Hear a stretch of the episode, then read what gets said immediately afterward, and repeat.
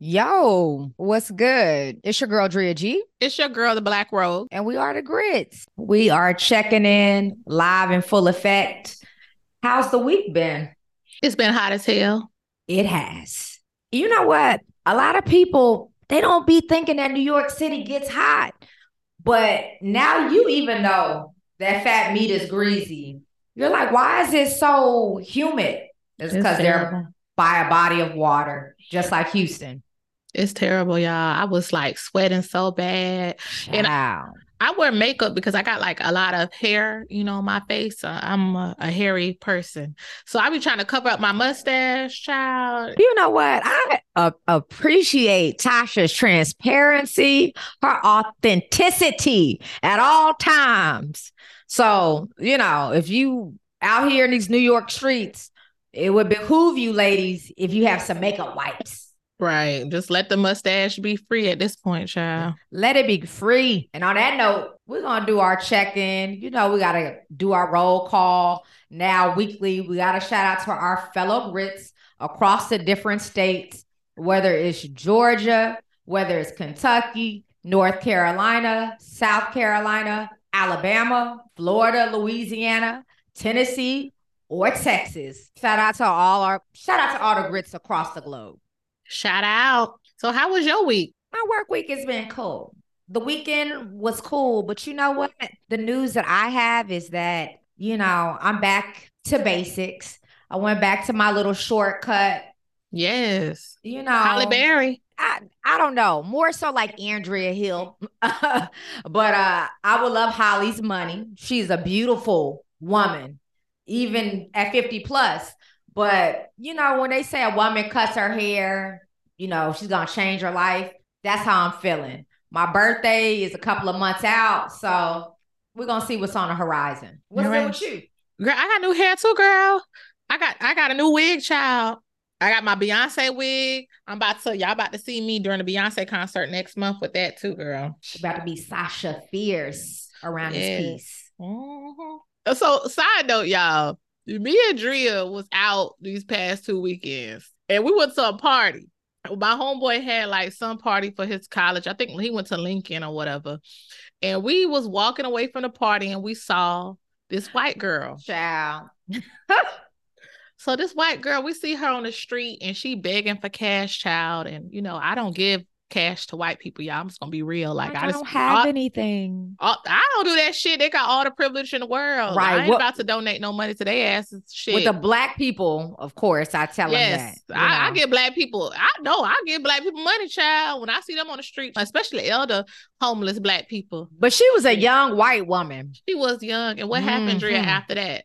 You know, we saw her. We was coming back from a party. We had a good old time. Did she look a little grungy?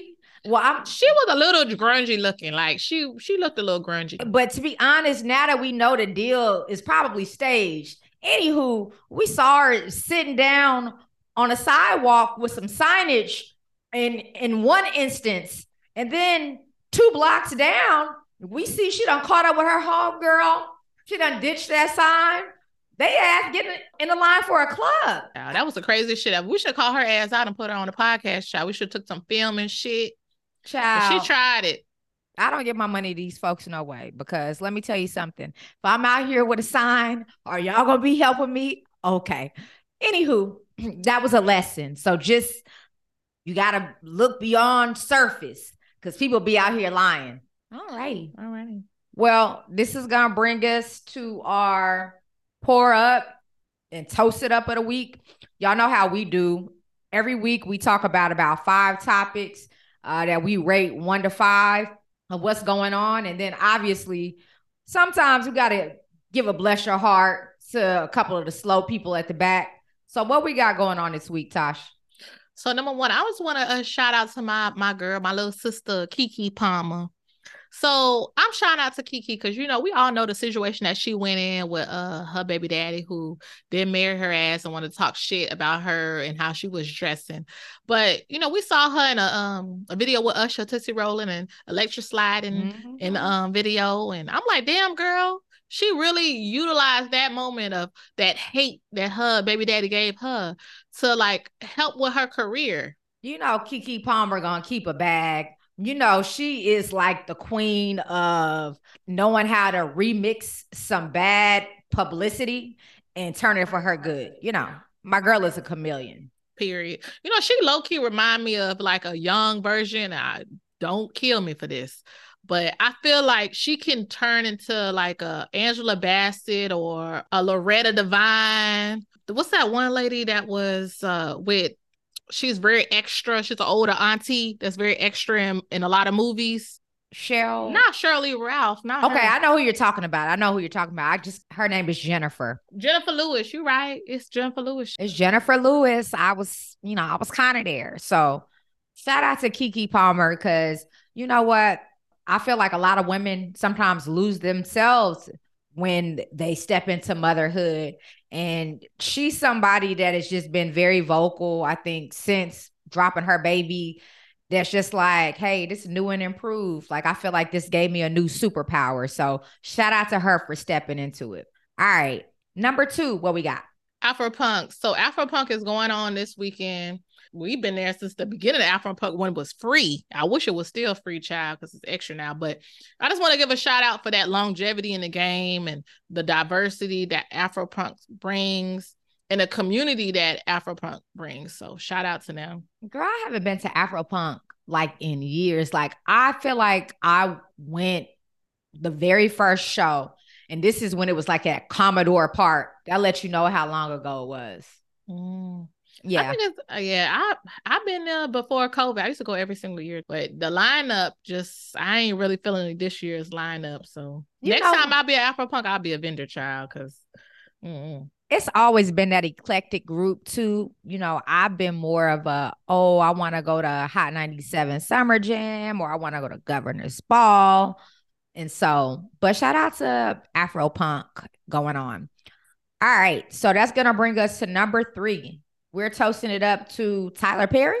Yeah, you know, Tyler Perry, I just wanted to give him a shout out for even trying to buy BET. He wasn't able to purchase, he put $2 billion down. Mm-hmm. And I think they wanted 3 billion. But just for a black man to be able to put $2 billion down to try to purchase uh BET, I think that's amazing. And shout out for him, like going forward and trying to bring us back our black network.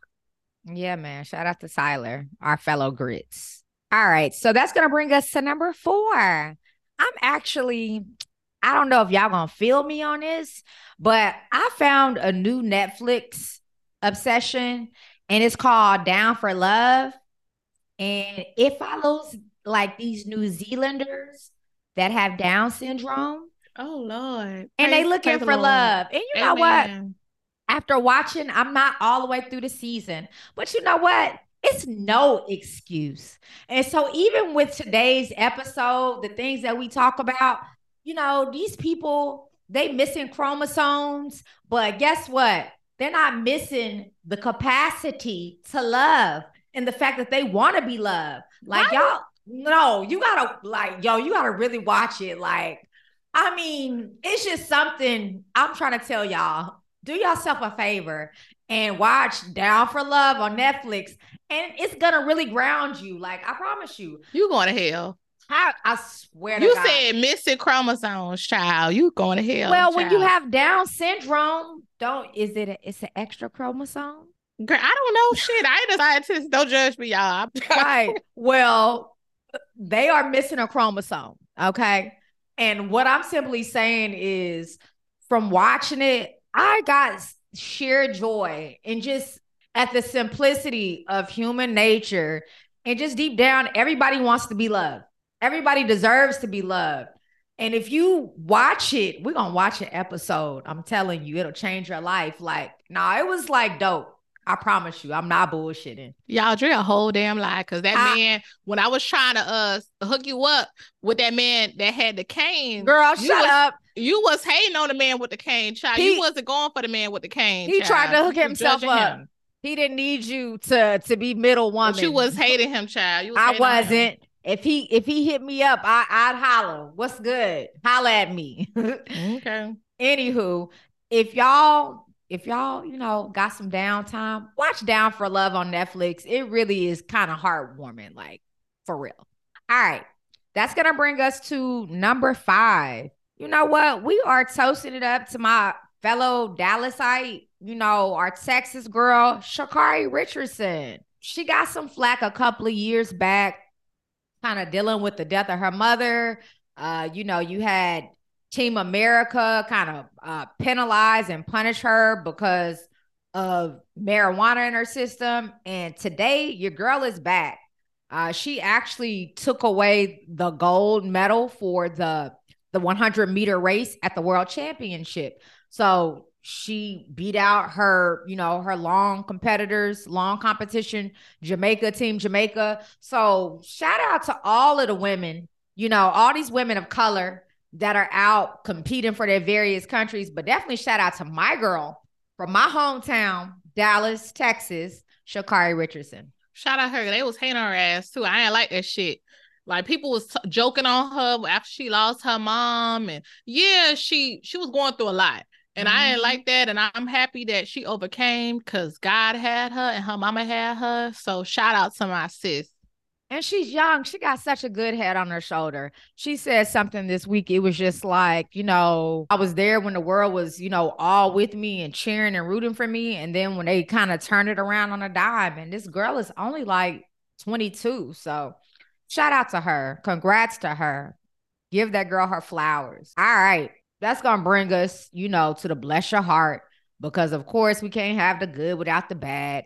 And you know, it's a it's a lot of tomfoolery going on out here. So we got a couple of bless your hearts this week. What you kicking it off to? So I'm gonna bless my heart to climate change because like all the people out here that don't believe in recycling and don't believe in planting trees and saving our planet, like just recently, it's, it was a hurricane uh, the other day in California. I think it's still it's occurring still, right now. That shit, I was looking at videos and it is tearing up South uh, California, and it's sad. Like it is really I bad. it never rained in Southern California. We don't need that, child. People are dying, sis. We don't need that. It's it's sad out here. I had to check up on my friends in LA. They said it's not like bad, bad right now in LA, but South California is really bad.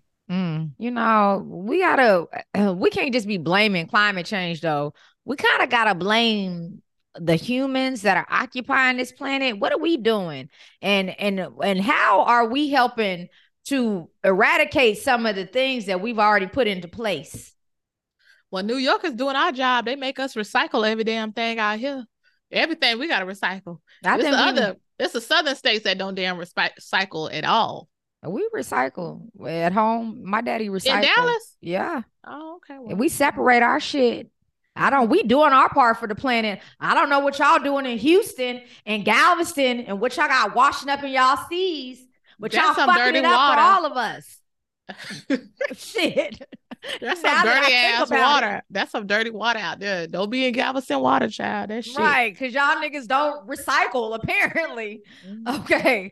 Well, uh, on the heels of you, you know, blessing your heart to climate control and climate change, I'm actually blessing the heart of these vile human beings out of Mississippi. I don't know if anybody has heard this. Um, my sister brought this to my attention, and that's because they were actually found guilty earlier this month.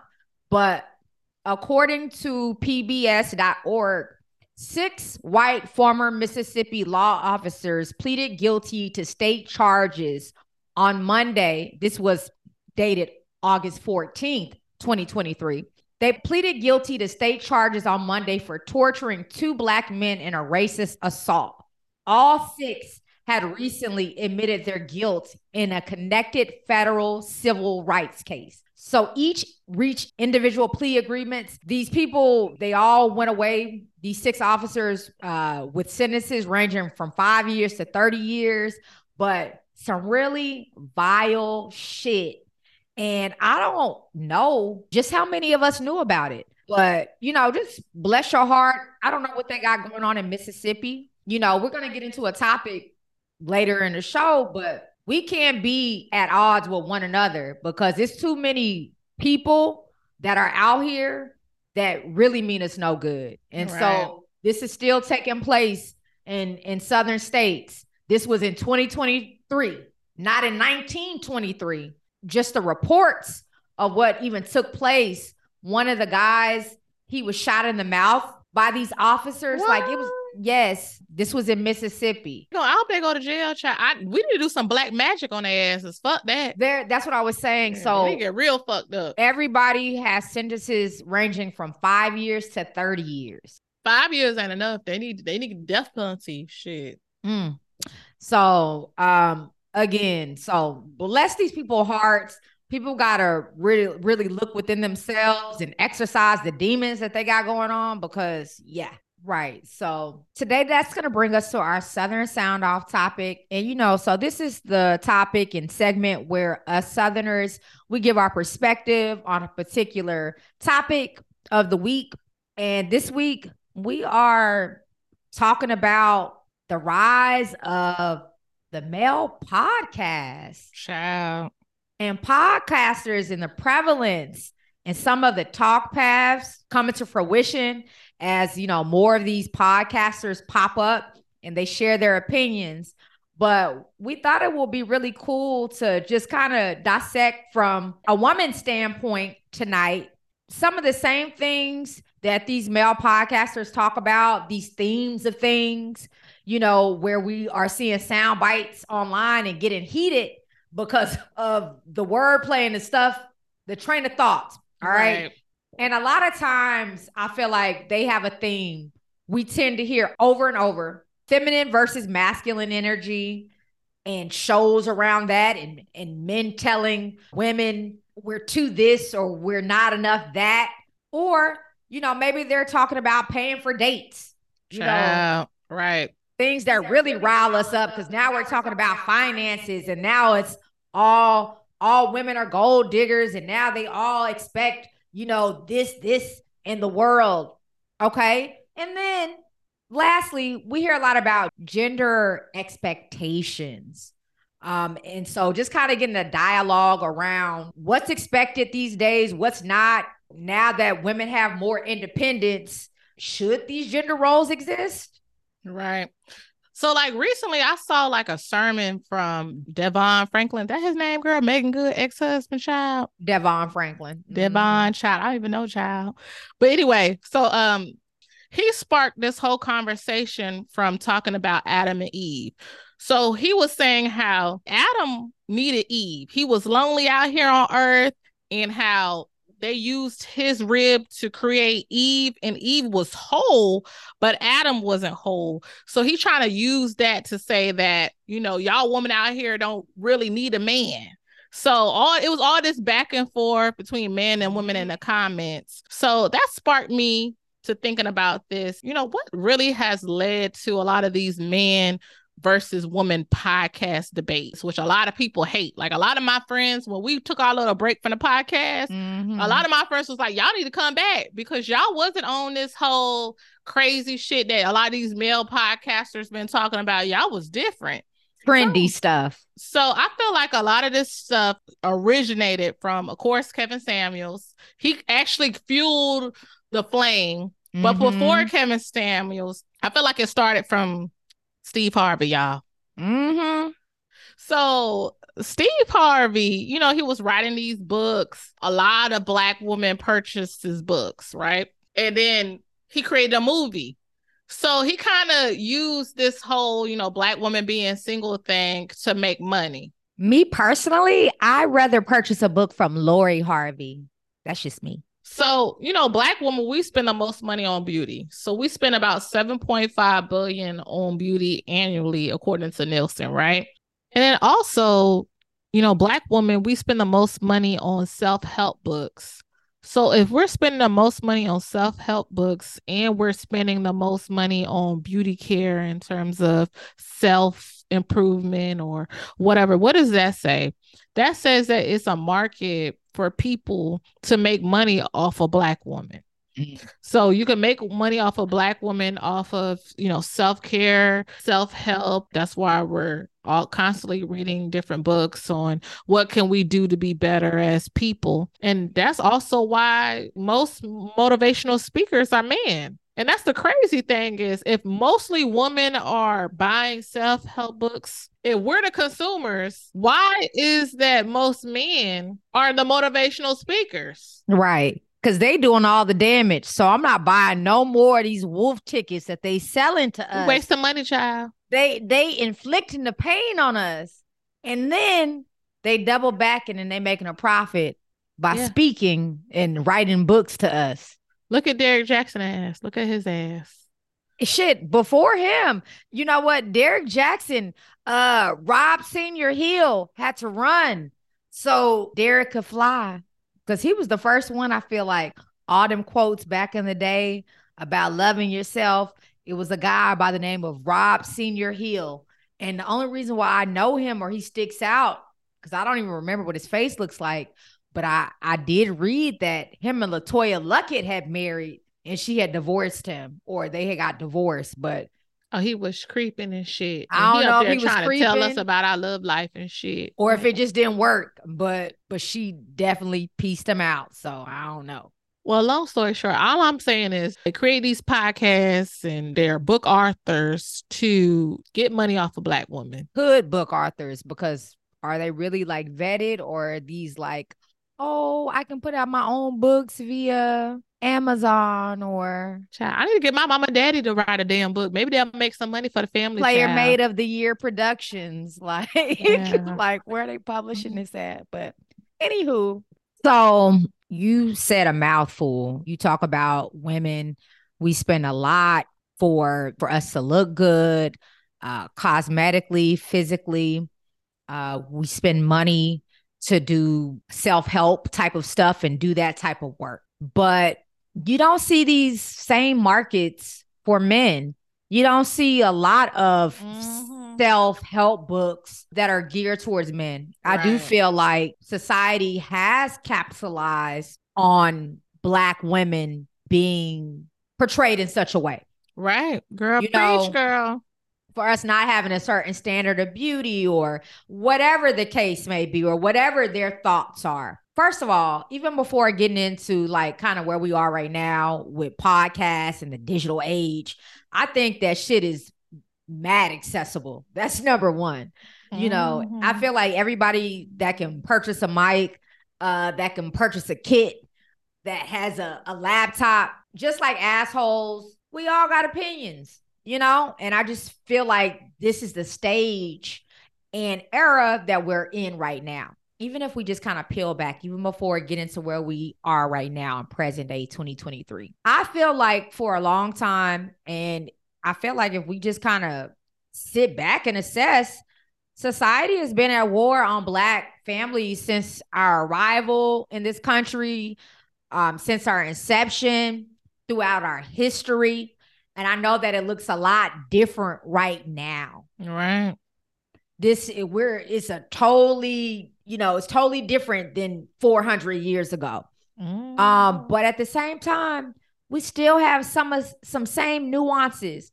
We still have some psychological things that we are working through as a people. And right now, versus working through it, we're kind of we're not working in tandem. We're working against one another. So I feel like you have been able to get the spurn or the the uptick of these podcasts of these people talking about these conversations.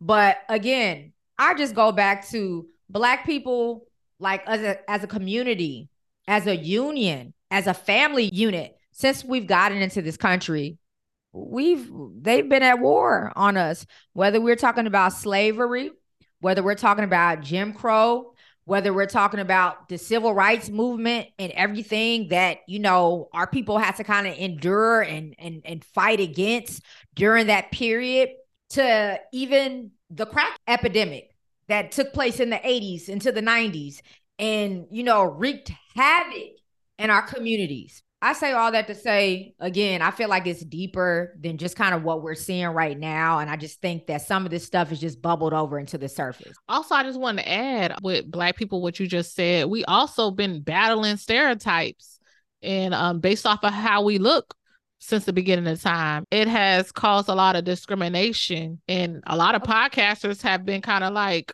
fueling off of that, off of these stereotypes that black people have.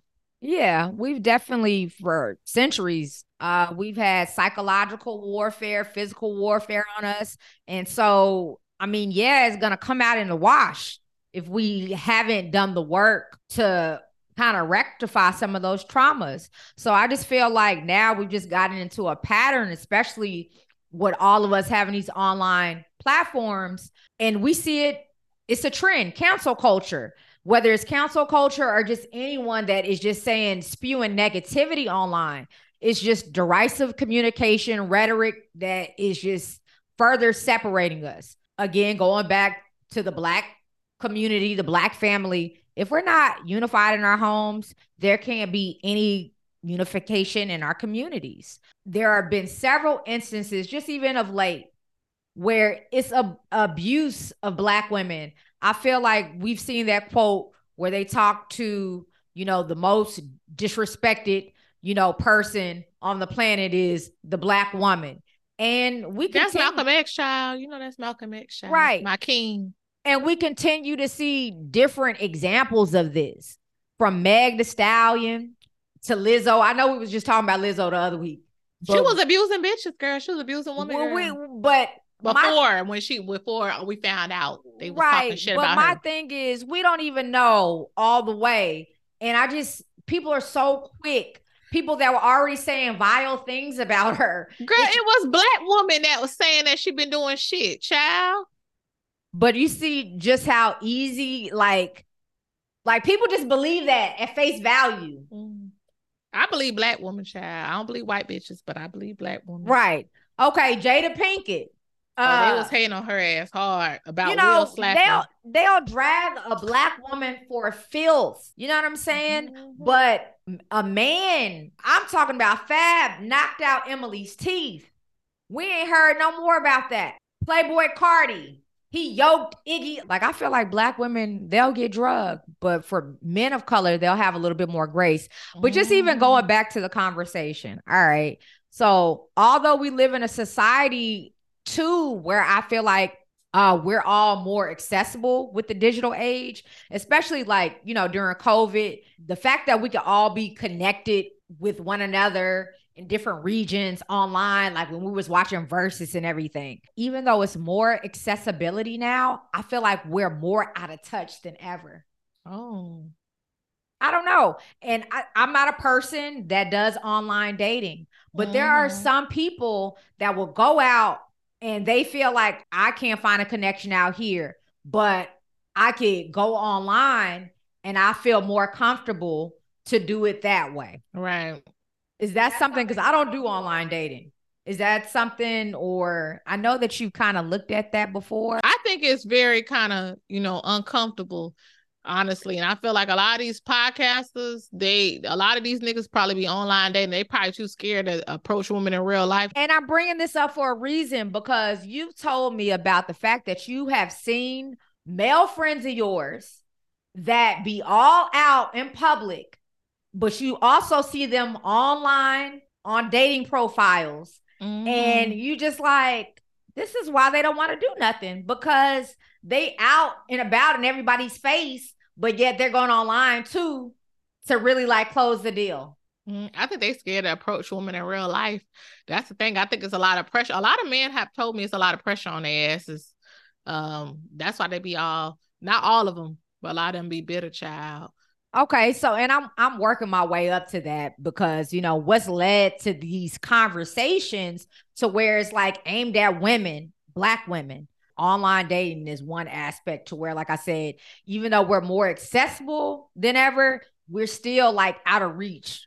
Connecting with like one on one is just harder these days for whatever reason. So, another thing that I feel like has led to the men versus female podcast debates are, to be totally honest, I think there are some gaps in our educational and business advancement. You trying to call niggas slow, child. You ain't shit. And maybe that wasn't the best phrasing, but I feel like when it comes to the rate at which Black women are getting degrees, doing secondary school, and getting doctorate doctorate degrees and things like that. Black women for the past decade, we have held the trend. And mm. so, according to NewsOne, over nearly the past decade plus, Black women have been overachieving in the classrooms. So, according to a report by the National Center for Education Statistics that was released in 2020, the most recent year the data was made available, it's just saying that between 2018 and 2019, Black women made up 68% of associate degrees, 66% of bachelor degrees, 71% of master's degrees, and 65% of doctoral, medical, and dental degrees. We're making this great traction and we have all these high statistics. But when it comes to our counterparts, being there right now in different instances, you know, we got a disconnect. Mm-hmm. And I mm. think that some of the disconnect lies in the fact that some of our counterparts are not rising to the occasion. They're not meeting us where we're at. So I feel like those gaps with us being on par in certain areas, I feel like they create deficit. You know, they create these pockets of different things. So uh, going away from education and things like that. Just now, even just going to unresolved personal traumas that some of our men and some of our women, we don't have the skills to work through. And we're not accepting of the fact that we may need help. Maybe not everybody that we've tried to enter a relationship is the problem. You know, maybe we got to do the work on ourselves and fix some of those deficits in ourselves so that we can move forward at our best. I don't know. That's my thoughts kind of yeah. on it. I don't know if it's so like going back to your education and I'll come back to what you're talking about with personal traumas. I don't know if, if that black men are not rising to occasion. I'm not trying to like, I don't like to call it that. I'm just saying education. overall, when we're looking at the numbers. Yeah. I mean, the trends. meeting us at our type of educational state, that's more so but I do definitely agree in terms of if, if you have two different people from two different walks of life and in two different types of education backgrounds, then definitely like you're gonna have two different point of views on different things. So I definitely see that. But also going to personal traumas, like I don't know if it's stats on this, but I do feel like I know more black women in therapy than black men. So I feel like a lot of black men that I know of, I got friends, they may talk about things where they were like from back in the day where girls did this and they'll stereotype women in general based off of situations that happened to them when they were in high school. As for a woman, all my friends go to therapy. Like they have been done dirty in high school, college, but they don't like just stay on that, those different moments. Right. And I think that this time has brought about this. I was talking to my dad the other day and he says something that rang so true. And it's just that the times that we live in, they shape our reality. That just goes to say that I'm not down in them because, you know, they may not be where the women are. That's okay because we could still complement each other. We could still add to one another. But the thing is, I feel like more women are more prone to go do the work, go talk to professionals, whereas men, maybe they're not as prone. And so when you ask about how this rise of these podcasts came about, you know, this is kind of their therapy. If you think about it. Oh, child, they need a real because who else are they talking to? Like they're like they men. ain't going to church anymore, child. Like they don't even talk to pastors. I go to church a lot of Sundays, and it's always mostly women in church. And our boys really talking about these like deep emotional things with one another? No, Who? exactly. Like I got a homeboy that was married that was telling me some real shit like about marriage life. He said a lot of his homeboys they don't really talk about what goes on in their marriage with each other. Like how women, we we talk about everything. Oh yeah, this happened. What do you think about this girl? Well, this man did this. We shouldn't be like when you're married. I don't think that you should be letting your friends. No, married friends. I'm not talking about single people. Like Right. you know, I do feel like when you're married, you should talk to go to advice with other people. right. But my homeboy was saying how like his married homeboys, they don't really communicate like that, like how women communicate with their friends. So we got some takeaways from that. So this is why we think that some of these things have come about. We don't have any spaces. We're not getting the right outlets, you know, to talk through some of these things. Like you said, these men may have encountered this and now it's stuck in their brain. Here we are having a whole podcast segment about this, where in reality, if he would have worked through it in therapy, he may have got some different perspective about it. So you have that, those unresolved personal traumas, and people just not really doing the work on themselves, never really seeing healthy examples. And we see it all the time. Look, a lot of people of color, I come from a broken home in the sense that my parents divorced when I was young. Tasha has her two parent household. But sometimes you not seeing a particular example, those can create deficit. That can create insecurities because you you haven't seen healthy practices of something. So again, you know, that is all in line with the next thing that I would bring up is lack of self-awareness. Because if you're doing some of the work with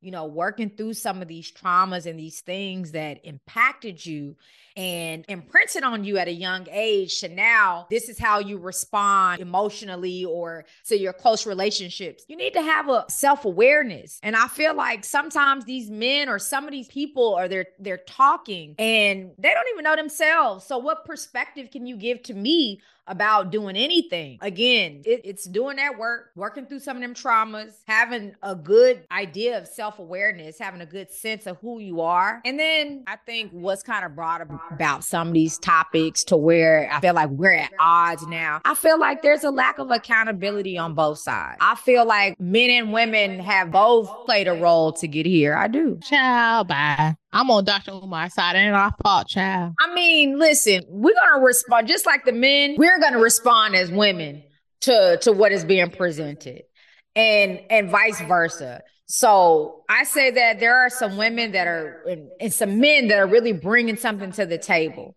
But if it's not the right audience, it's not the right person, then you know somebody may not get the the best impression from it. I don't know. That those are my thoughts. Again, a lot of this at odds stuff, I feel like it's still some some systemic stuff from slavery. And I feel like now we're just at a day and age to where it's not just other people that are tearing us down. I feel like we have this platform and this space to now where we're inwardly tearing each other down on these platforms. All righty. So you know what? I was watching a video, so I just want your intake on this. So I was watching on Facebook. I don't know if you watched Married at First Sight. I don't. Oh, God, that's a good show. Well, I stopped watching it because it was a lot of drama, child, with this one. You said it was black girl. toxic. No, it was just this one black girl that was with this dude from Atlanta. He called her ugly after he smashed her, child. It was just Mm. a lot. I was watching something on Facebook. It was a black girl, it's a beautiful black girl, and she asked her husband about if he would buy her a home. So not only did she ask him if he would buy her a home, she also asked him about if he would buy her a car. So this dude got real defensive. He was really upset.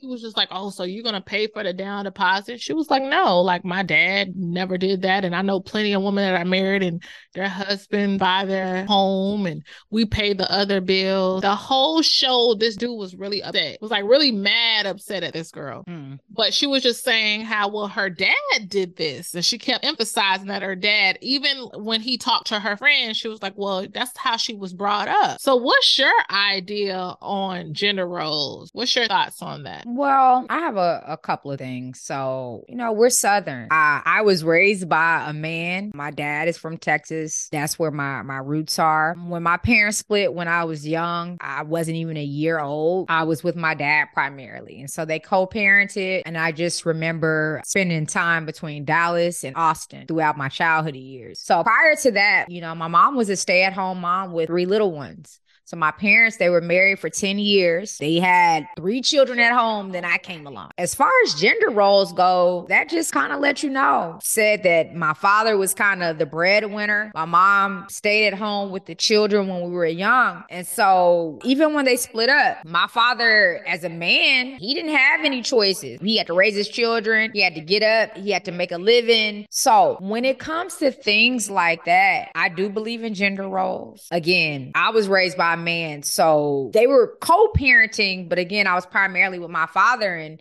I guess for typical gender roles, maybe that wouldn't even be idea. You know, that is kind of juxtaposed a man raising a woman versus the woman being with her mom. But anywho, like as far as gender roles, like I said, I, my dad is a Southern man, black man. Like it's no excuses. People just got to do what they got to do. And I believe in, you know, roles and, and he believed in roles. So do you think that based off of how you were raised, you know, us living in New York, you know, people have different backgrounds. Do you think that affects like how people view what woman, what man should do in a relationship and in a marriage? For sure. Again, I go back to this. I feel like our times are really shaping our reality right now. And even though our parents, my dad, like that's baby boomer generation, you know what I'm saying? So the things that they had to combat the mindset that they came from is totally different than we're dealing with in this day and age. Like my dad, again, he grew up in the civil rights era. So again, that's a totally different mindset. The family unit was totally different. You know, we talk about this all the time. This is when our grandmothers and our grandfathers were staying together. It was no separation or, you know, but I, that's not necessarily true. I, I say that because. But my granddaddy left my grandma child. My dad, my granddaddy left my grandma too, and he got married for the third third time.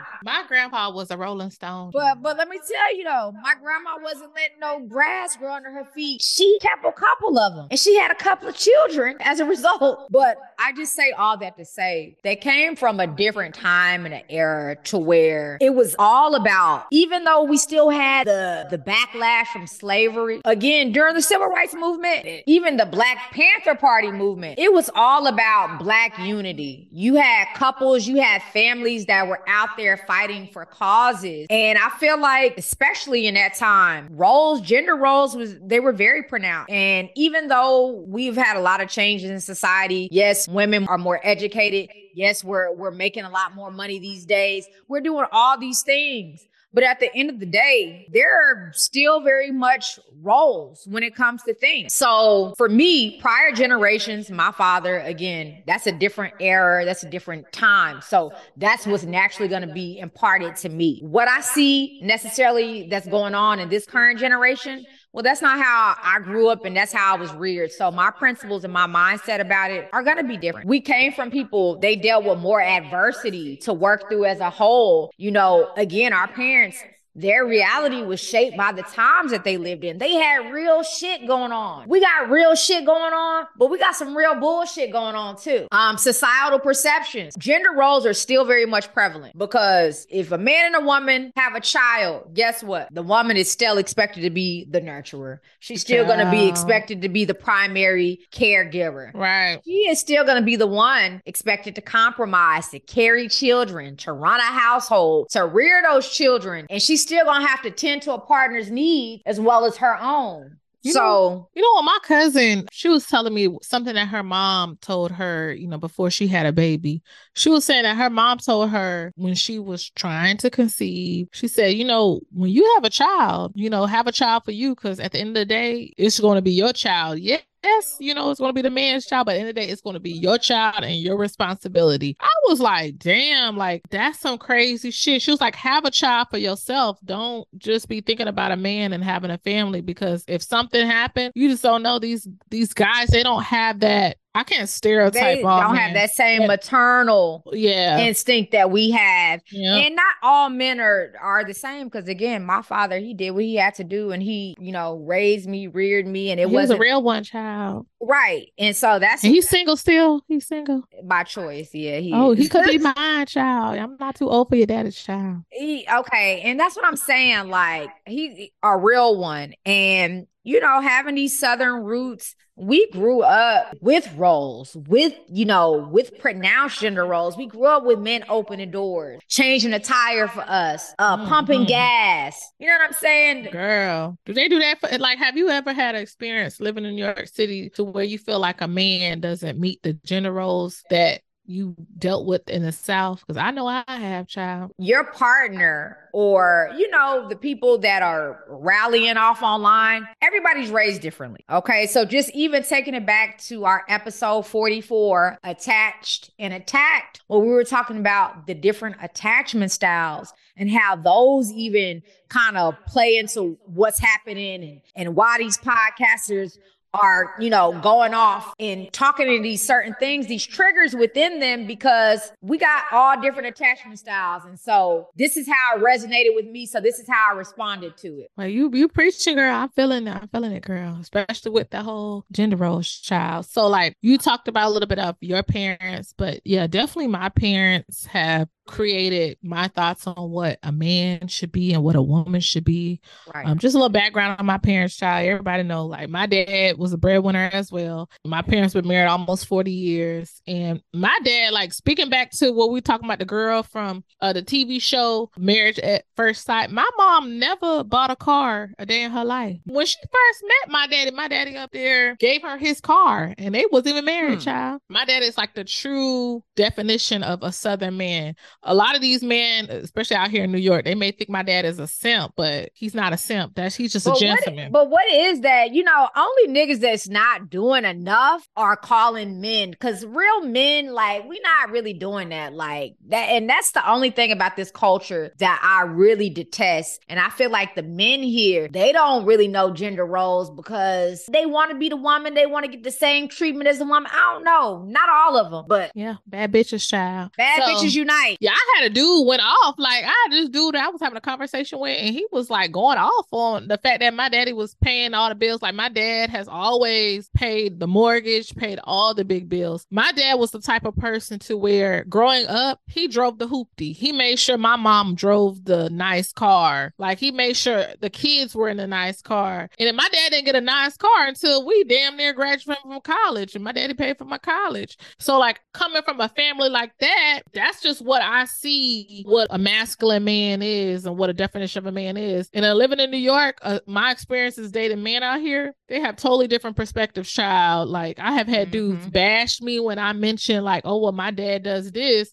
They're like, I'm not your daddy. But bro, if you can't meet this uh, a similar standards of my dad, I don't think this is gonna work out because you want me to meet a standard of how you was raised and you was raised quite frankly like not giving enough to me. So it's just been like a lot. And like just thinking about the girl from the show and uh, looking at the comments of people bashing her because her dad did this and all that. It's just like crazy how people were calling her gold digger. And it's like, damn, like, you know, it's some black people out there that actually grew like and inherited wealth. Not right. all black people grew up like without money or whatever.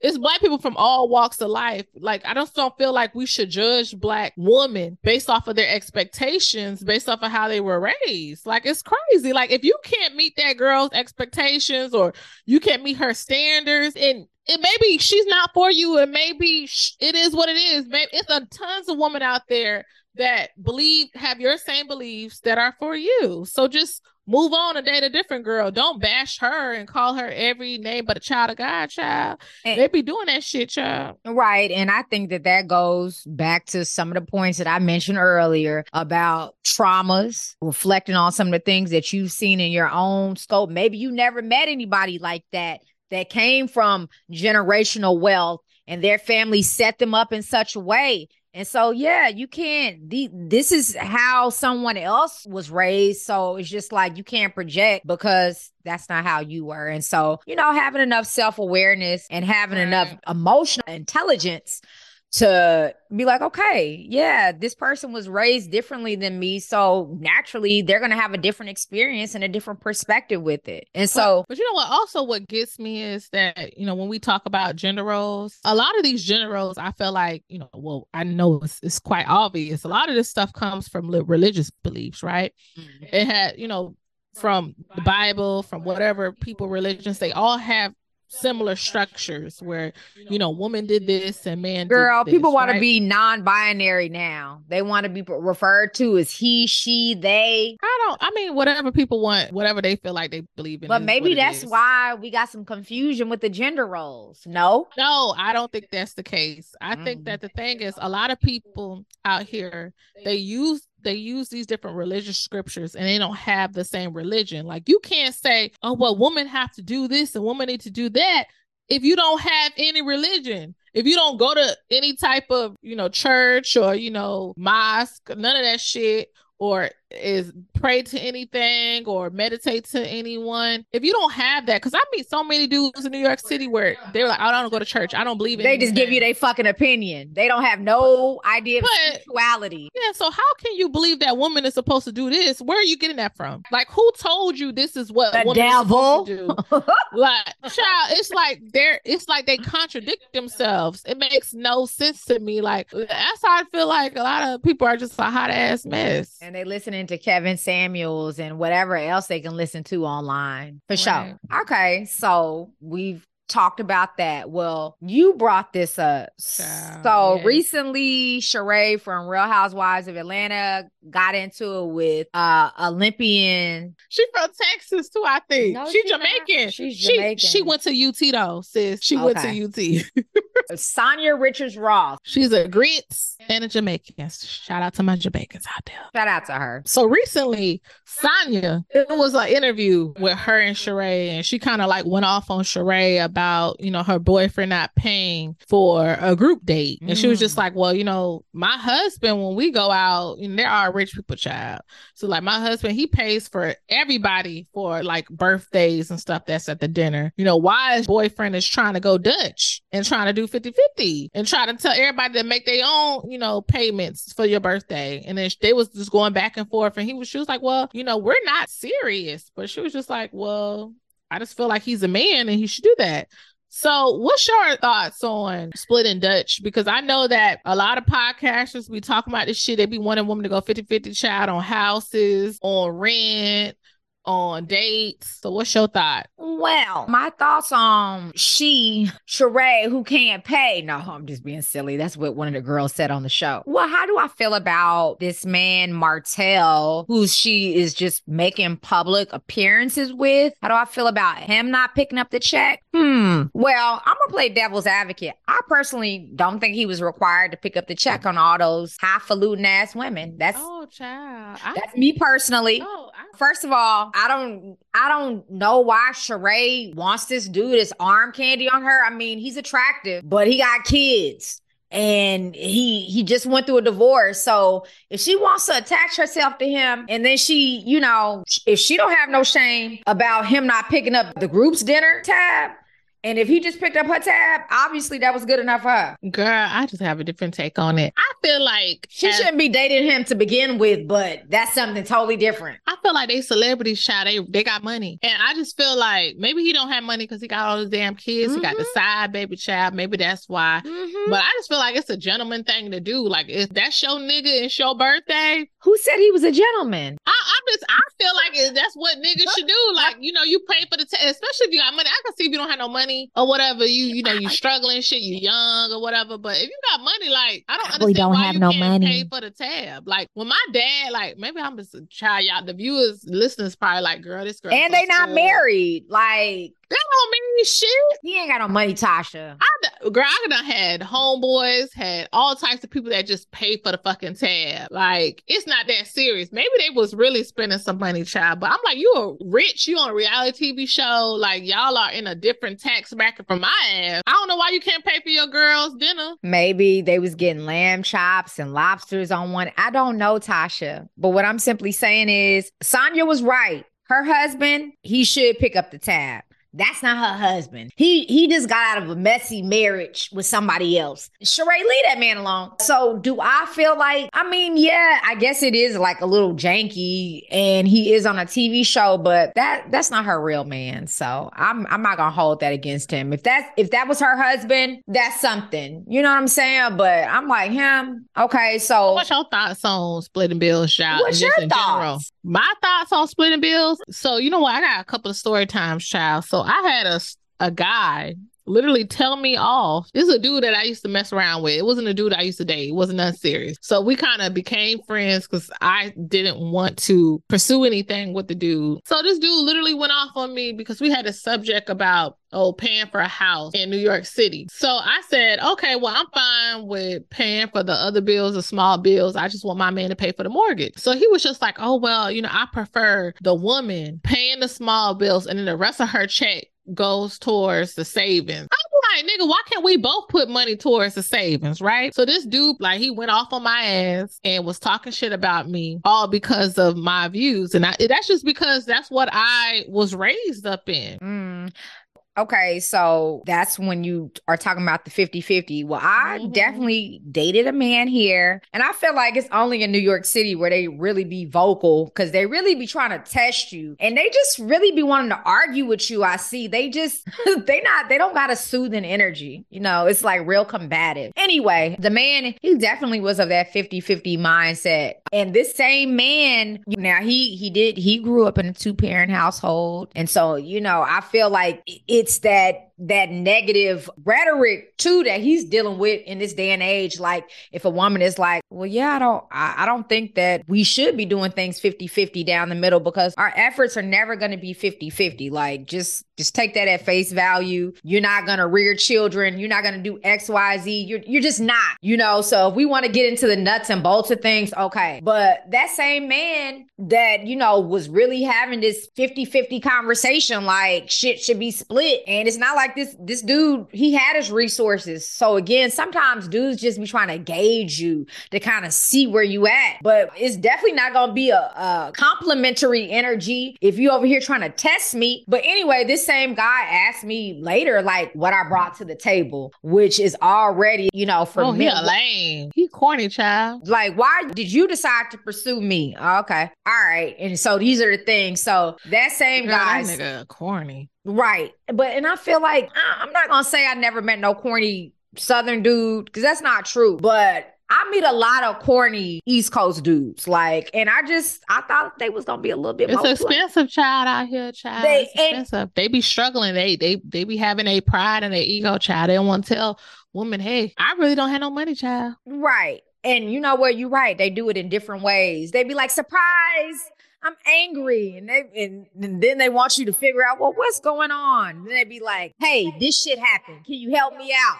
I ain't never in my fucking life. I don't even feel comfortable. I, you know, I feel like I got almost PTSD from something like recently. And I say that because I kind of feel like New York City dudes are a little bit entitled here. Somebody asked me for something recently, and I mean, I'm not just coming at my face to ask for certain things. So it's just like interesting. So what he asked, child? What he asked for? I'm a basically he he wanted me to treat him. And it's nothing wrong with the woman deciding to treat her man if that's her man. But if you're not my man, you asking me, that's some eh, sassy ass shit. So wait, how long was y'all dating for him to ask you to treat him? Probably two months. Okay, that's some. You know, it's crazy because you know niggas be out here. They be mad when girls be like, "Oh, Cash App me some money." Like, oh, my light bill and niggas, meanwhile, surprised, they out here doing the same shit. You don't have no damn money then, child. Cause I ain't never had a man ever in my life be like, oh, take me out to dinner, child. That's that new shit. That's he the same shit happened to my to home. Dinner. But still treat them. That's the same shit that happened. Well, it kind of happened to my homegirl when she was on a date recently. This dude was just like, oh yeah, we gonna go Dutch. You pay for yourself, I pay for myself. She was like, nigga, I don't do this shit. That's the thing. It's our first date. And the nigga was like, oh, well, you make more money than me. And she was like, this is exactly why we don't need date. See, and that's what I be saying. Like the niggas in New York City, they be having some type of entitlement. It's like, nigga, what? Like I, I don't I don't give a fuck about what you heard, but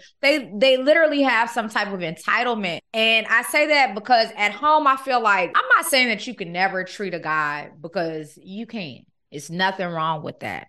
But just like you're talking about your girl, where he told her when the tab came out, we're splitting this shit down the middle. It's just like here, these niggas here, they want me to pick up my wallet. They want me to touch my wallet. Whereas if I were home, niggas would be like, don't touch your wallet. The thing is, they up there living home with their mama, their daddy. I'm like, damn, I'm living by myself. And you want me to pick up the tab for your ass up with your fucking parents, nigga? Your broke ass. Well, I mean, listen, I don't live with my parents. They be on that shit, child, here. They, They and, got and sometimes they do, sometimes they don't. But my thing is, I'm dealing with shit me by my my lonesome. I'm dealing with the same shit and I'm holding it down. If I'm not asking you to do X, Y, Z, you shouldn't feel comfortable coming at your fucking face.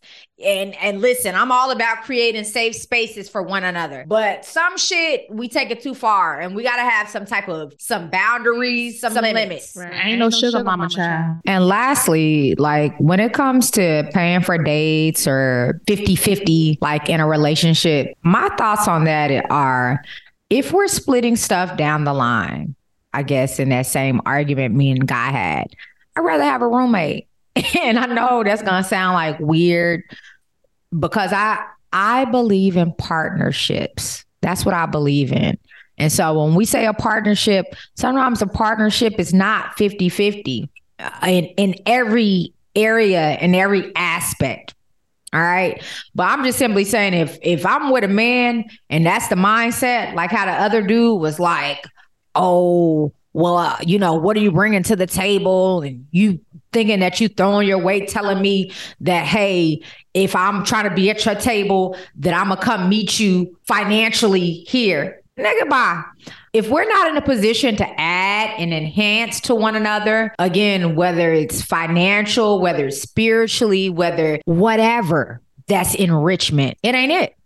Um, so priorities, um, those those would be the priorities for me like if if you're like set on that like i just feel like there are bigger fish to fry and just more ways that we can constructively work together Yeah. To each his own child. Like, you know, there's some people out there, they're okay with 50 50. My thing is, I'm not okay with 50 50. So don't bash me. Find a woman that's for you. It's tons of women out there that's that's okay with splitting bills, splitting and, rent. and they kill it is what it me they act like they can It's sit sugar up mamas out there too, child. It's sugar mama, sugar daddies, but it kills me when people will have this 50-50 talk. Like, can you put yourself on the operation table and bear a child? Can you put your life on the line and at risk? I mean, it's just I'm and I'm not saying that we get a we, we put an S on our chest because of that, but I'm just simply saying that, you know, in the scheme of things, it takes both parties to make things work, but women, we we are we are a big part of the glue that makes it all come together. You know, this guy that I've been talking to, he was talking about the whole 50 50 thing in terms of, he was saying how back in the day, you know, black man and black woman, they both worked, they both paid the bills. And he was saying how they put their money together. So he feels like when women that are nowadays are like, oh no, they want the man to pay all the bills, he feel like it's something new like he was talking about how you know like our grandparents generation when they were like cleaning up white folks house and being maids and all that stuff they were getting that money and then the black man was out there working whatever however he was working they were just putting their money together equally to help take care of the family Right. They didn't they didn't even have enough money even then to make ends meet. They was just we were just struggling to survive at the time. And so now it is a different age and a different space. Even with the the playing field changing, there there are some ways that we can collaborate and come together and figure out the best way to build our wealth and finances together. And we shouldn't be afraid of that. And we shouldn't be ashamed of that. But I, me personally, I just can't have a man just, you know, coming from it from the, well, what do you bring? And da da da da. Like, hey, if you got a game plan, you got a strategy for how you want us to go about our finances, how you want us to plan for the future, plan for retirement, do all these things, and you got the game plan for that, and you are capable of leading, well, hey, I'm all on board. But if you just somebody just telling me something because of societal pressures and you feel like women this day and age, they're not pulling their weight, is it we're pulling our weight or we're not? Are we the most educated? Are we are we starting the most businesses or are we not? Or are we gold diggers? Which one is it? But what do you think about and the man that be like, well, y'all making more money than us. Y'all should be paying uh 50-50. We up there struggling. This is what I'm gonna say, even with that. Y- You can't dress it up like this. Listen, if you don't have no real game plan, and if that is the case, if I'm the breadwinner, this is why gender roles are important. As a woman, I don't want to be leading you. There are going to be some some things where I will lift you up. Before we go to the next topic, throughout the week, I vendor, right? I literally have been vendoring in the heat by myself with no help from a man, right? So if I'm doing all this work as a woman by myself, I expect my man to be on the same page as me. I, I expect for him to have the same hunger, the same drive, the same hustle. And in the words of Whitley, remember the show back in the day? Whitley and Dwayne. Mm-hmm. She said when he asked her, uh, you know, would she date a broke man or a poor man? She said, nah, like, cause the man that she gonna be with is never gonna be poor. Like, and that's some real deep shit. Like in terms of she was saying basically a man that is has that drive and ambition, he would never be broke. Mm-hmm. And that's exactly how I feel because I have that drive and ambition. But going to the next topic. So, you know, with the podcasters, like we've been hearing a lot of these podcasters talk about masculinity and femininity, which has been kind of annoying. And it was all created, I feel like, by the late Kevin Samuels. R.I.P. Kevin Samuels. So, like this weekend, I was at a bar and I had to give a story time, Tasha story time, child. So I'm at a bar, you know, and this guy sees me and my homegirl, and he's like, What y'all want to drink? Y'all are beautiful. Y'all I'm look like, thirsty. child. So he gets us a drink he starts chatting up with us. And then the man starts asking us about our dating life, right? So mm-hmm. I'm up telling him about my dating life. I didn't tell him the bad yet, child. She ain't telling the bad. But then this man literally says, Oh, you know, you too old for a sugar daddy. Oh. I was like, what the hell He age shamed you? Girl, He did a child, switch bait on your ass. He he brought y'all around the drinks. This nigga was like, I feel like he was in his he, I think he was in his 40s, like mid 40s.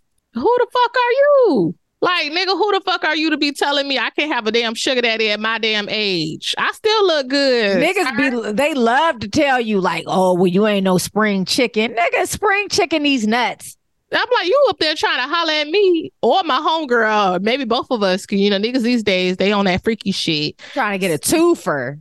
Child, and then he starts talking to us about Kevin Samuels, child. We like, Okay. Lord Jesus, child.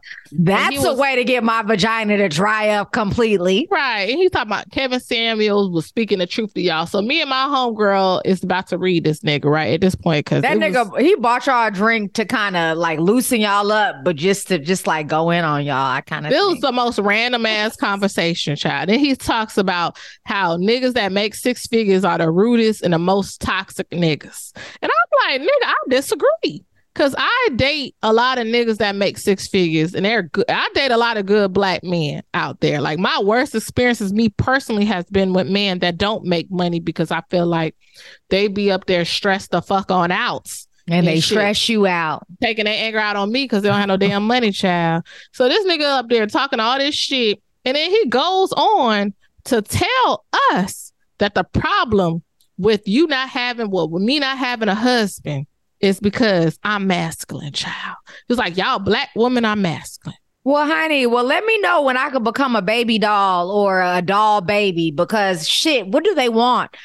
First of all, is we make too much money now, so we should be taking over the household expenses. And now is we're too masculine because y'all are making us go into our pocketbook and and take care of the lion's share of the household. And then you mad at us because now we're not sensitive and now we're not being feminine. Now we don't want to go put on lingerie and make no dinner for your ass because I'm paying all the fucking bills. Yeah. We ain't doing 50 50. I'm asking him, I'm like, nigga, what makes these women masculine? He was like, well, I don't really have example, but you know, in New York, the females, they always going off and shit like that. Bruh, that is And I not understand why, because these niggas don't do shit. These niggas don't help them carry no groceries up flights of stairs. They don't help them go to the laundry. Man, man these motherfuckers like, lazy. child, I ain't even gonna lie. Uh-huh. Remember last week when I was vending, I had this 10 foot 10 tent. I was going out the door, and this Mhm. man, he had groceries in his hand, but I'm I'm struggling carrying this heavy ass tent. Why this nigga wanted me to open the door for his ass? I'm like, nigga, I'm the lady. Open the door for me. So I end up opening the door. 'cause I need to go out this door anyway for myself, and and end up being for him too. I was like looking like this nigga's a bad bitch. But I'm not saying all New Yorker niggas like that, but a lot of y'all are. I'm just gonna be real. They not all like that because I I done met some solid ass dudes here. Now whether Oh, ro- ro- whether romantically I've dealt with them, that's something totally different. But I have friends that are just solid dudes, so You they should not. be dating your damn friends, Child. But hey, no, see, because you done did this before. Mm. Uh, don't don't throw shade over here. Why you don't date none of your friends that my friends here? got girlfriends. that you can call and my them. friends up here got five baby mamas. But he- my well, he don't have no they on some- girlfriend. They some on some he got baby shit. mamas. He don't have a girlfriend. I'm not dating a nigga with five baby mamas. I'm sorry, sis. He don't have that that special one. So anyway, what's your thoughts on masculinity and femininity? And like what do you think about when men call you masculine? Like how does that make you feel? I don't know if I'm just getting called masculine, but you know what? There are probably some areas that show up. And I, I do think it is because I was raised by a man, even just being expressive sometimes. Now, when if women are getting put as masculine and then we're casting these dudes as feminine, I feel like ultimately we're not creating a safe space anymore to where I feel comfortable being a woman, being soft, being having some vulnerability because I feel like I gotta hold my cards to the vest close. I just feel like I can't show no emotion. And I feel like right now in this day and age, like I said even earlier, even though we're more accessible than ever, I just feel like there's such a disconnect. We're not creating these safe spaces. We're talking about it, you know, amongst each other and on podcasts in these different forums, but we're not doing the work inside of our homes or just, you know, individually. I want to get better with that, but I know that I'm I'm extremely feminine. But there are things again, being that I was raised by men, I don't always wear my emotions on my sleeve. Mm. And sometimes when I do, and it's not reciprocated in the way that I, going back to the attachment issues, then I'll pull back in a way to where it's like you never received that from me. And it will feel like night and day. When when we got our guards up, if there's something in in the person I'm interacting with that's making that ire or bringing that energy, then you gotta. It's the interaction with the people. I feel like in New York, you know, as Southern women, we kind of get a little bit of niggas don't really call us masculine like that up here. But as soon as I meet a dude from New York, they just go to going off about New York women and calling them masculine and being like they act like niggas. And I don't even think that's the case. I think that the fact is that like my dating experiences living in New York, I don't feel like a lot of men that I've dated, they're like masculine in terms of Southern men, like Maybe Southern they didn't have their daddy growing up with them. But it's not just not having block. your daddy. It's not about having your daddy.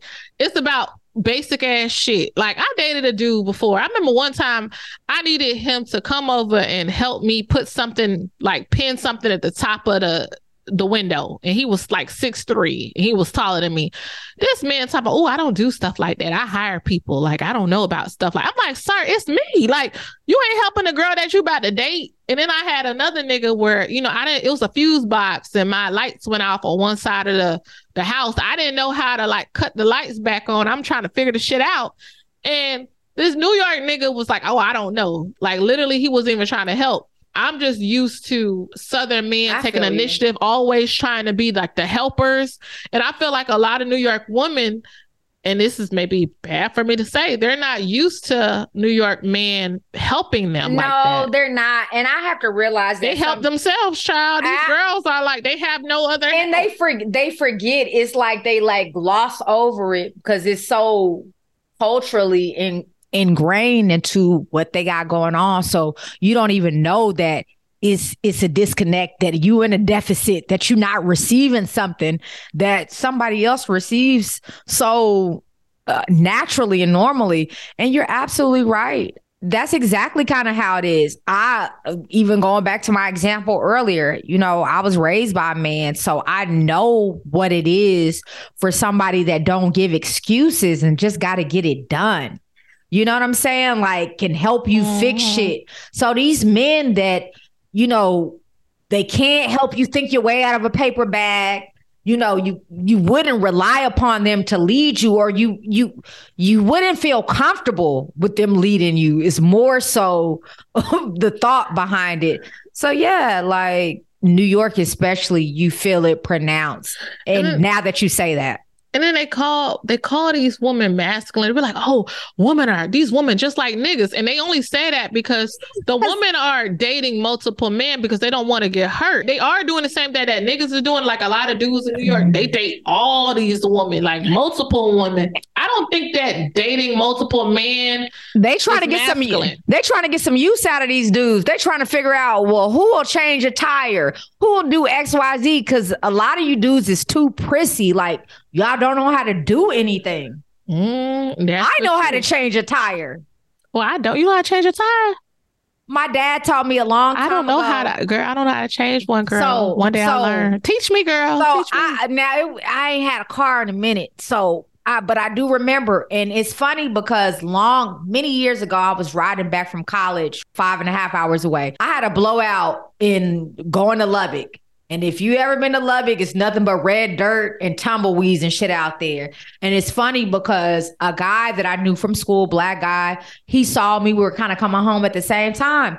He saw me have a blowout and I must have been going like 80, 90 at the, you know, because I'm we're on a highway. So it's high speeds. And luckily, by the grace of God, you know, I the car just kind of stopped and I was able to get it to the side of the road. But he pulled off the side of the road. He stayed with me for hours while we waited for the tow guy to come. And then I ended up following him with a donut on my car a whole in- king in the rain. And we, you know, it was late at night and we're driving through West Texas. But, you know, those things just stick out to me because that's something that my dad would do. But that's just normal for, you know, some of our counterparts. And I'm not saying that, you know, that's across the board, but that's the energy I'm used to. Me too, girl. New York niggas would never try. I don't care. I, I I don't think I would ever see in my lifetime here in New York, child. They'll be gone, child, with a quickness. No, like I said, I ain't, I'm not to even hold you. I met some solid dudes here. I, They will do that shit. I, I don't know. You pausing, see? I listen, I don't know, but I, I know a few good dudes where I know their character and I I would feel comfortable feeling like, all right. And it's only it's less than a handful. So it's okay. It's like two or three people. But going back to the topic with the masculine, you know, just from my perspective, I don't like how black men they call women masculine. You know, we have been stereotyped since the beginning of time and still today, like white people be like, oh, they're manly, they're masculine. And that's been used as a form of racism against us. So it's kind of like weird that our Yeah. own black men I'm not saying all of them use it, but it's like, bruh, like you gotta know that racist people have been calling us masculine. That's And that y'all ma- are doing the same shit That's that against your own fucking woman. Like it's dumb as fuck to me personally. it's called a Mammy mentality. It's like the white people was like, oh, you know, she could take care of our children. She's, you know, she's resilient, she's tough, she's rough. And and now the black men and the rest of our society have adapted these same types like, of damn, mindset. like don't have it's like you looking at what white people are saying about us and doing the same shit. Like, come on now. and I think Stop that, using that shit. stop using that. And I think that that is the premise of the debate and some of the, the rhetoric that's been going on. Like, listen, people been trying to fight us and tear us down uh, from the outside for a long ass time. We don't need to help that. If anything, we need to heal that. And I think the takeaway for me, just even in just kind of hearing our discussion tonight, is we got to start creating more safe spaces for one another to feel vulnerable, to, you know, be our feminine selves, to be our step into our masculinity, all that. And in addition, you know, aside from us just going on to these public networks to voice our opinions and, and and you know, and maybe it's based on something and maybe it's not. But let's make sure that we are intentionally doing the work on ourselves so that we can be change agents and are giving accurate information out that's going to enrich our communities. So, lastly, feel like Black women, we have a lot of support. We have a lot of groups that can help build us up. I feel like our Black men don't really have that, you know, at the same time. We got Black Girl Magic, we got all this stuff, empowerment for Black women. But, you know, I wish that Black men had the same thing for themselves, you know, the discussions that they can have among each other and not just with black women and bashing black women. They got like, black boy joy discussion, but they don't have the same that you know us black women. We have way more mentors and, and mentor groups. I was a mentor towards like an inner city community out here in Brooklyn. It was more women um, being mentors than black men, right? So what does that say? That said that we need more. We need more black men helping the youth out, you know, being a part of their communities and building up their communities, even helping each other, like being more vocal with each other about love. lend like, your we voice don't need to, to be in those conversations. I don't feel like black women need to be in those conversations with black men. I feel like they need to have their own conversations with each other on yeah. love and, and and trying to be better people. We have our own conversations as well. And I feel like when we have our own each conversations, we will be able to be better as a unit. We can, with black women, we hold each other accountable. Black men, y'all hold each other accountable. Do the work individually so that we can do the work collectively. Right. Yeah. So that's going to take us to our grits pick of the week. So, you know, lately, you know, everybody's been watching a Barbie mu- movie. Everybody's been going out looking cute and they Barbie fits. This week or last week, they earned over 561 million in the US Yeesh. box office, right? That's a lot of money. Right. They spend a lot of money on marketing. So shit. Yeah. Yeah. Shout out to them. So, you know, I want to give a special shout out. And a lot of us don't know that the first Black Barbie was designed by Grits, right? Oh. A Grits out of South Carolina. Okay. I, I never heard of this part of South Carolina. Spartanburg. Is that how you say it, Drea G? Is, yeah, have you ever heard of Sweetwater in Texas? Yeah, why? It's called Sweetwater, Texas. So Spartanburg, South Carolina. How, what's the correlation, child? The I'm correlation? just simply saying, like, get some towns in Texas. I don't. oh, okay. so shout out. So her name is Kitty Perkin. So she designed the first Black Barbie in the 70s. She started off as an American fashion designer. So um, she was designing for Barbie. So her career was kind of interesting. It's like a lot of us grits, you know, like me and you, Drea. So she went to school, grew up in South Carolina, and then she decided that she wanted to go in fashion. So she moved all the way to the big city of oh, LA. Lord. Okay. Well, not New York. Okay. Yeah, but you know, LA is still a big city, second biggest city. So as she was in LA, she got her fashion degree and she worked in like fashion for a while. And then she saw ad for the name child, Mattel, right? So she saw ad. So she went to a job interview and she had no idea. Like she never bought a Barbie doll ever in her life. So mm-hmm. she bought a Barbie just for the interview for she can like okay this is what i need to design and you know educate herself on the barbie so she was hired and after that she started designing like different clothes and stuff for barbie and then she um, designed for the first black barbie ever so as of right now mattel they donated a Barbie that she designed in the South Carolina State Museum. So I just want to give a shout out to her because not a lot of people know that, you know, Grits helped mm. out design the first Black Barbie. Yeah, give her her flowers. And what was her name again? It's Kitty Perkin. Nice. All right. So that's going to leave it up to me to take it out. And my gem of the week is, you know, we we got a little bit lengthy tonight, kind of going into this this, you know, feminine versus masculine uh rhetoric. Uh, but I am going to leave us on a gem that I said actually earlier in the episode. And I think that it rings true. And that is if we're not unified in our homes, there can be no unification in our communities. And so I think that a lot of what we see outside just like with anything, it starts at home. It starts with us as individuals. And then, you know, we can go on to make the world, our jobs, our workplaces, our families a better place. So um let's let's work on having some more unity within ourselves and uh, amongst our community. Right. U-N-I-T-Y. U-N-I-T-Y. That's for unity. And on that note, peace. peace. Tune in next week to hear the convo and want to ask the grits a question or get advice Inbox us at grits in the city podcast at gmail.com and stream us on all major platforms. All right. Make sure you go check us out. All streaming platforms Apple a Podcast, Spotify, SoundCloud, Podbean, YouTube uh, You can visit us and check out our episodes and our website content there. All right, y'all stay tuned. Woo.